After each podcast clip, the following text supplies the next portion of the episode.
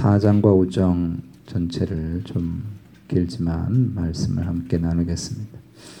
누구나 처음 일을 시작한다든지 또 한 해가 시작하면 어, 그 일과 또 한 해 동안에 아무런 어려움 없이 만사형통으로 잘 되어지기를 그렇게 기대하면서 일을 시작하고 또 한 해를 시작합니다. 그런데 좀 슬프지만 제가 분명히 애언을 할 수, 한다 한다면 이 한 해 동안에 그런 만사 형통은 없습니다. 그런 해도 없고요. 그런 인생도 없습니다. 어떤 젊은이가 한숨을 쉬면서 걱정 없는 세상에 좀 살고 싶어요. 그랬더니 한 노인이 그 젊은이를 잡고 손을 잡고 데려간 곳이 공동묘지였습니다. 이 세상에 걱정 없는 것은 딱 이것뿐이다. 그런 얘기를 한 것입니다. 그러므로 우리가 한 가지 각오할 것이 있는데 그것은 올 한 해 아무런 문제가 없으리라고 하는 그런 기대를 버려야 한다고 하는 것입니다. 동시에 우리 샘물교회도 모든 일이 일사천리로 아무런 문제 없이 성장하리라 그런 기대도 버려야 합니다. 우리가 이 세상에 사는 한은 반드시 문제를 만나게 됩니다. 아니 어쩌면 그것이 이 땅에 우리가 살고 있다고 하는 또 하나의 분명한 증거이기도 할 것입니다. 단지 정말 중요한 것은 그 문제를 어떻게 풀어가느냐 하는 데 있습니다. 우리에게 문제가 있는 것이 문제가 아니고 문제를 풀어갈 수 있는 능력과 지혜와 힘이 우리에게 과연 있느냐 하는 것이 더 중요한 문제라고 하는 것입니다. 느헤미야가 추진하는 예루살렘 성 건축도 문제를 만나게 됩니다. 처음에 사람들이 흥분하고 기대하는 것을 가지고 야 성벽이 건축되는구나 드디어 완성되는구나 이 성벽이 어, 바벨론에 의해서 무너지고 나서 150년이 지났으니까 드디어 이 일이 완성되는구나 하는 그런 기대, 부푼 가슴을 가지고 일을 시작했는데 그들은 결국 어, 두 가지 문제를 만나게 됐습니다. 외부적인 그런 방해가 있었고 또 하나는 유다 공동체 안에 있었던 내부적인 문제였습니다.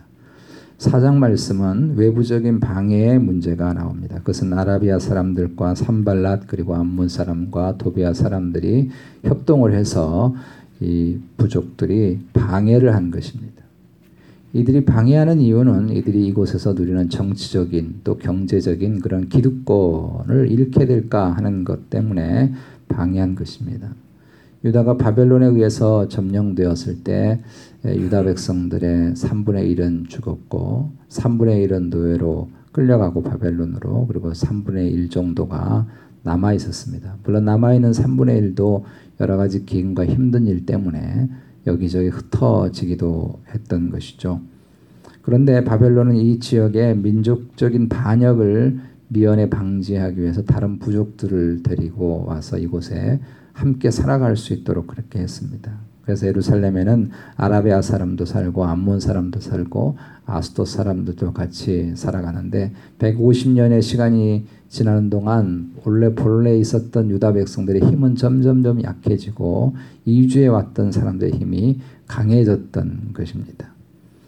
전체적으로 지금은 페르시아에 다 점령지여서 페르시아가 로마처럼 비슷한 정책을 썼는데 그 점령지의 사람들이 세금을 잘 내고 반역을 정치로 일으키지 않는 이상은 그들의 종교와 여러 가지 사회의 현상들에 대해서 인정해 주고 있었던 것이죠.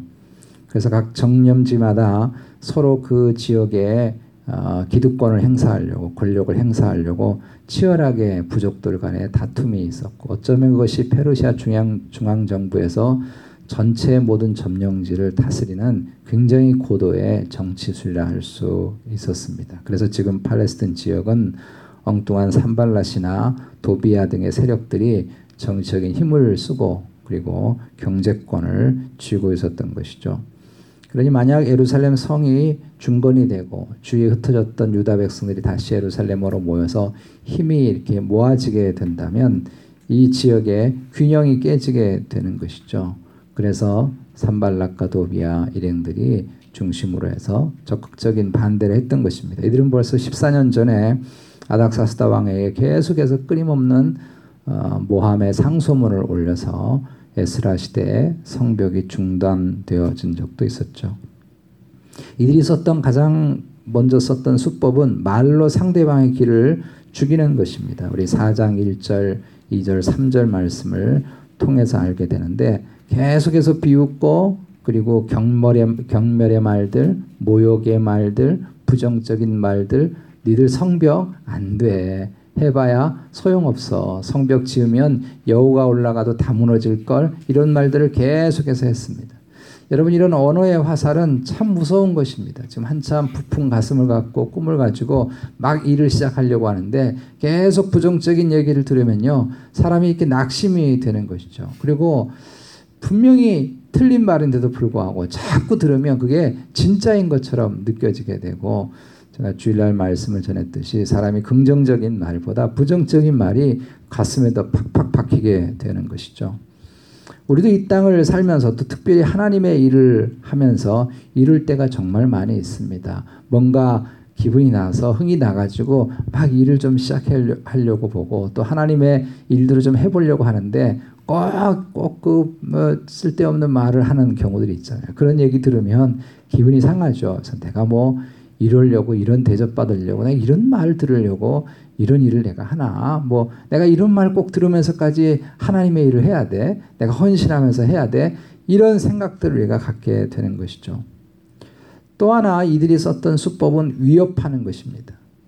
4장 11절 말씀에 보면 이들이 군사적인 힘을 동원해서 힘도 없는 유다 백성들을 무너뜨리겠다고 위협을 합니다. 그런데 한두 번 위협한 게 아니고 열 번이나 계속 위협하고 4장 12절 말씀에 보면 너희들이 우리에게 와야 하리라. 그게 무슨 얘기인가 하면 우리에게 무릎을 꿇어야 내가 우리들이 너희를 군사적으로 어, 보호해 줄 거야. 그렇게 얘기를 하는 것입니다. 우리는 이 땅에서 이런 외부적인 위협을 받을 때가 있습니다. 인격적인 모욕, 지역적인 말뿐만 아니라 또 물질적인 혹은 어, 물리적인 그런 위협들 가운데 우리가 살아갈 때가 있죠. 사회생활을 하다 보면 이런 위협을 받을 때가 있고 이런 어려움에 처할 때가 있고 이런 것 때문에 낙심할 때가 있는 것입니다. 이럴 때 만약 낙심을 하고 절망을 해서 성벽 중단을 중단했다고 한다면 가장 기뻐할 존재는 사탄이고 그렇게 공격하는 원수들일 것입니다. 봐라 뭐라 그랬냐. 결국 안 되잖아. 결국 안 되는 걸 저 사람들이 하려고 그랬던 거야. 그런 이야기를 분명히 하게 될 것입니다. 근데 과연 느에미아와 유다 백성들이 어떻게 이런 외부적인 방해들 끊임없이 말로 모욕을 주고 부정적인 말을 하고 어려운 이야기를 자꾸 하는 이런 말들과 군사적으로 위협하고 너희들 정신 차려야 돼. 우리가 갑자기 닥쳐가지고 다 죽일 거야 하는 그런 여러 가지 위협들 속에서 어떻게 극복하고 52일 만에 성벽을 건축하게 되었을까? 우리는 어떻게 그런 외부적인 방해를 극복했는가에 깊이 주목할 필요가 있습니다. 사장 사절은 읽지 않았는데 가장 먼저 기도한 것입니다. 우리 한번 따라합시다. 기도하는 것이다. 여러분 말로 대항하는 방법의 가장 좋은 건 말로 받아주지 않는 것입니다. 그런 말들을 할 때 한마디 해주고 싶고 내가 더 강한 말로 되받아치고 싶지만 그렇게 상대하지 않는 것입니다. 왜 그렇게 상대하지 않는가 하면 말은 또 다른 말을 낳기 때문에 그런 것입니다.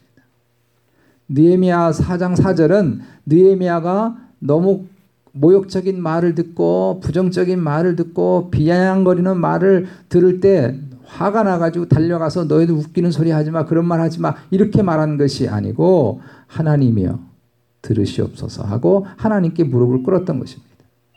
이스라엘 백성들이 끊임없이 그렇게 불평하고 원망을 했던 모세의 40년 동안의 그런 광야 생활 동안 어떻게 해서 모세가 그 광야의 어려움들을 극복하고 백성들의 원망의 소리, 백성들의 비판의 소리, 심지어 돌을 들어서 모세를 죽이려고 하는 그런 가운데서 어떻게 40년을 이길 수 있었는가 하면 그럴 때마다 모세가 회막으로 달려간 것입니다. 하나님 앞에 무릎을 꿇은 것입니다. 하나님께 엎드린 것입니다. 이것이 말로 받는 모욕과 억울함과 모함을 이길 수 있는 최상의 길인 줄로 믿습니다. 올해도 우리는 살다 오면 이런 말로 인한 상처들과 아픔들과 모욕을 분명히 경험하게 될 것입니다. 그럴 때마다 이 한 해 우리 회막으로 달려가기를 원합니다. 하나님께 무릎 꿇기를 원합니다. 모든 것은 다 하나님의 손에 달려 있습니다. 우리가 그렇게 하나님께 엎드리면 하나님은 결국 우리에게 승리를 주실 줄로 믿습니다. 또 하나의 대항의 방식은요. 끝까지 하나님의 일을 하는 것입니다.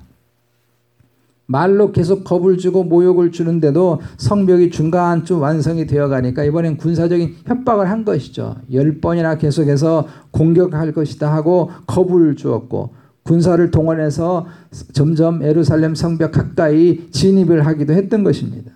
이때 느헤미야 백성들이 어떻게 대항하는가 하면 17절부터 시작해서 21절 말씀까지 등장하는데 한 손에 무기를 들고 또 한 손에는 일하는 연장을 들고 계속 일을 했던 것입니다. 한 백성도 한 무리의 백성들은 성벽 바깥에서 보초를 쓰면 또 한 무리의 백성들은 또 연장을 들고 일을 했던 것이고 일을 하는 백성들 역시 한 손에는 무기를 들고 한 손에는 연장을 들고 일을 했던 것입니다. 우리의 삶에 문제가 생길 때 해야 할 가장 중요한 것은 무엇인가 하면 하나님이 내게 맡기신 일을 계속 하는 것입니다. 주님이 우리에게 맡기신 일들을 묵묵하게 하는 것입니다. 주님이 우리에게 주신 표대를 향해서 묵묵하게 걷는 것입니다. 여러분 바람이 불면 등을 돌리거나 주저해서는 안 될 것입니다. 그럼 우리는 쓰러지게 될 것입니다. 바람이 불면 옷깃을 더 단단히 붙잡고 여미고 계속 앞으로 나아가야 할 줄로 믿습니다. 주님이 우리에게 주신 그 거룩한 상상력을 붙잡고 계속 나아가는 것입니다.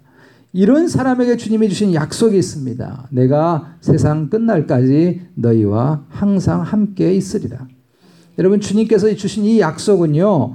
회피하고 핑계하고 낙심해서 바람이 무섭다고 방해가 무섭다고 문제가 무섭다고 도망가는 사람에게 주신 약속이 아닙니다. 이 약속은 비록 풍랑이 있고 바람이 불고 억울하고 답답한 일이 있더라도 주님의 약속을 붙잡고 문제의 풍랑으로 계속해서 거침없이 나아가는 사람에게 주님께서 우리에게 주신 약속인 줄로 믿습니다. 그렇게 붙잡고 계속 내가 해야 할 일, 하나님이 내게 맡기신 일들을 계속해서 해 나간다면 시간이 지나서 방해하던 세력들의 정체는 드러나게 되고 하나님의 놀라운 결실은 반드시 맺히게 될 줄로 믿습니다. 이런 외부적인 공격들 앞에 하나님 앞에 기도하고 내가 해야 될 일들을 연장을 여전히 잡고 혹은 모기를 잡고 열심히 이렇게 살아갈 때 하나님께서 결국은 52일 만에 성벽을 완성해 주도록 역사해 주셨듯이 그렇게 우리의 삶을 여러분 이끌어 주실 것입니다. 또 하나의 문제가 있었습니다. 그건 내부적인 문제입니다. 5장 전체에 등장하는데요. 외부적인 그런 산발락과 도비아 무리들의 문제보다 실은 내부적인 문제는 더 큰 문제였습니다. 이 내부적인 문제는 무엇인가 하면 유다 백성들 안에 일어난 갈등과 미움과 아픔과 상처였습니다. 가뜩이나 어려운 경제 상황인데 페르시아에게 바쳐야 될 세금에 무거운 부담이 있었던 것이고 이것이 백성들이 너무 무거워서 빚을 지면서까지 세금을 내야 되는 그런 상황 가운데 있었습니다. 근데 이런 어려운 상황 가운데 너무 가슴이 아픈 것은 유다 백성들이 자기 백성을 돌아봐 주지 않는 것입니다. 오히려 자기의 백성들의 약한 점을 약점을 잡고요. 높은 이유를 가지고 가난한 사람들의 돈을 갈취를 하고 목을 졸랐던 것입니다. 이건 율법을 어긴 거예요. 율법에는 유다 백성들은 유다 백성에게 이자를 받을 수 없도록 규정을 두었습니다. 이방 사람들에게 돈을 꾸고 고리대금을 하는 것처럼 자기 백성들에게도 그렇게 했던 것입니다. 그래서 빈부의 격차가 점점 점점 갈라지기 시작하고 가난한 사람은 도저히 살아갈 수가 없, 없는 상황이고 있는 사람들은 점점 이렇게 더 큰 힘을 갖게 되는 그런 구조가 됐던 것입니다. 유다 백성들이 종사를 해야 하게 된 거예요. 5절, 5장 말씀을 가만히 읽어보면 심지어 자기 어린 딸도 노예로 팔려가기도 하고요. 자기 자녀들이 종으로 팔려가기도 했던 것입니다. 그래서 가진 사람들과 못 가진 사람들의 갈등의 골이 점점점 깊어지고 가난한 사람들, 힘든 사람들의 분노가 한이 이게 점점 끌어오르게 되었던 것입니다. 느헤미야가 처음에 이 사정을 몰랐습니다. 이 사정을 모르고 성벽을 막 완성해 가는데 이제 성벽이 완성되어 갈 때쯤 돼 가지고 이 같은 동족끼리 있는 이 내부의 반목과 갈등과 미움이 폭발 직전에 오게 된 것을 보게 된 것입니다. 여러분 정말 이 안에 내부에 유다 백성들끼리 서로 반목하고 갈등하고 미움한다 미워한다면 성벽을 완성한들 무슨 의미가 있겠느냐고요. 저는 미국에 와서 슬픈 현실을 이민 생활하면서 많이 봤습니다. 좋은 집에 살고 멋진 차를 타고 다니면서 흔히 말해서 아메리칸 드림을 이루었다고 하는 그런 가정들 속에 그 속에 미움이 있고 상처가 있고 아픔이 있는 그것이 너무 깊어진 가정들을 정말 많이 보았습니다. 그런 가정들 속에 도대체 큰 집이 무슨 의미가 있으며 이 땅의 성공이라고 하는 것이 무슨 의미가 있겠느냐고요. 교회 공동체로 마찬가지입니다. 서로 안에서 미워하고 반목하고 공격하고 갈등하는데 외적으로 교회가 성장한들 무슨 의미가 있겠느냐고요. 예루살렘 공동체 안에 서로 미워하고 갈등하고 공격하면서 성벽을 지음들 그 성벽이 무슨 의미가 있겠느냐 하는 것입니다. 과연 느헤미야는 이 내부적인 문제를 어떻게 극복했는가? 그것은 정도를 걷는 것입니다. 한번 따라합시다. 정도를 걷는 것이다. 바른 길 정도 하나님 말씀하신 바른 길을 걷기 위해서 느헤미야가 먼저 서둘지 않았습니다. 분명히 이 현실 앞에 느헤미야가 단단히 화가 났어요. 5장 6절을 여러분 보시면 내가 백성의 부르짖음과 이런 말을 듣고 크게 노하였으나 화가 단단히 났습니다. 여러분 그럴 만도 하죠. 내가 이런 유다 백성들을 위해서 지금 이렇게 수고하고 땀 흘리고 좋은 자리 다 버려버리고 이 먼 길을 내가 여기 달려왔나? 뭐 하려고 내가 이 성벽을 짓나? 이런 생각 안 들겠어요? 그런데 그가 7절 말씀에서요. 깊이 생각했습니다. 깊이 생각했습니다. 굉장히 중요한 것입니다. 이것은 이 문제를 쉽게 접근하지 않았다는 것입니다. 시간을 두고 기도하면서 이 문제를 가만히 살펴보았다는 것입니다. 여러분 외부에서 오는 방해와 문제는 즉시 반응하고 즉시 대처하지만 안에서 일어난 내부의 문제는요 서둘지 않는 것입니다. 굉장히 중요한 것입니다. 이런 비유를 들 수 있습니다. 바깥에 공사장에서 먼지가 막 일어나는 거예요. 그런 경우는 살펴볼 것도 없이 빨리 문을 닫아야죠. 빨리 차단을 해야 되죠. 빨리 문제를 해결해야 되죠. 그러나 집안에서 일어나는 먼지는요, 빨리 해결하면 안 되는 것입니다. 이걸 막 서둘기 시작하고 설치기 시작하면 이 문제가 점점점 더 커지게 돼서 나중에 감당하기가 어렵습니다. 그래서 시간을 두고 정리하고 기도하면서 느헤미야가 지금 흥분해서 너무 크게 노하고 있는 이 감정을 추스려야 할 시간이 필요한 것입니다. 이 감정 그대로 했다가는 큰일 나는 거죠. 두 번째는 생각이 딱 정리되는 순간에 단호하게 정도를 걸은 것입니다. 단호하게 정도를 걸었습니다. 그것은 가진 사람들, 기득권 사람들, 앞선 사람들을 다 불러 모아놓고 희생을 요구하는 것입니다. 7절부터 13절에 있고요. 느에미아 자신도 14절부터 19절에 자기 자신도 희생을 했습니다.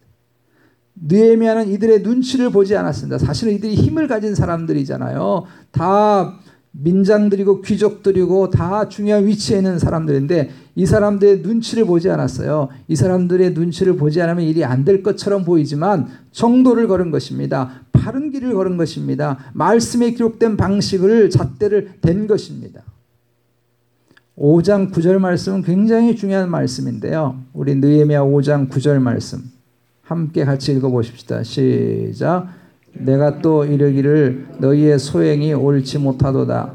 우리의 대적 이방 사람의 비방을 생각하고 우리 하나님을 경외하는 가운데 행할 것이 아니냐. 여러분 이게 무슨 말씀입니까? 가진 사람들, 앞선 사람들, 먼저 신앙생활했던 선배들, 이 사람들이 더 섬기고 자기 것을 내어놓고 더 다른 사람들을 사랑하는 모습이 진짜 섬기는 것이고 이게 정말 하나님을 경외하는 삶이라고 하는 것이고 그럴 때 이방 사람들에게 모욕을 받지 않고 이방 사람들에게 감동을 준다는 것입니다. 여러분 교회는요 대단한 건물을 진다고 세상 사람들이 놀라지 않습니다. 숫자가 많아진다고 세상 사람들이 감동하지 않아요. 오히려 욕이나 안 먹으면 다행이에요, 여러분. 그러나 우리가 정말 서로 사랑하고 앞선 사람들이 먼저 가졌다고 하는 사람들이 참 섬기고 다른 사람을 위해 주는 모습을 보면 세상은 그때 놀라고 그때서야 하나님을 경외하는 것이 저런 것이구나 하고 감동을 받는 줄로 믿습니다. 이게 진짜 하나님을 섬기는 것이고 경외하는 것이라고 하는 것입니다.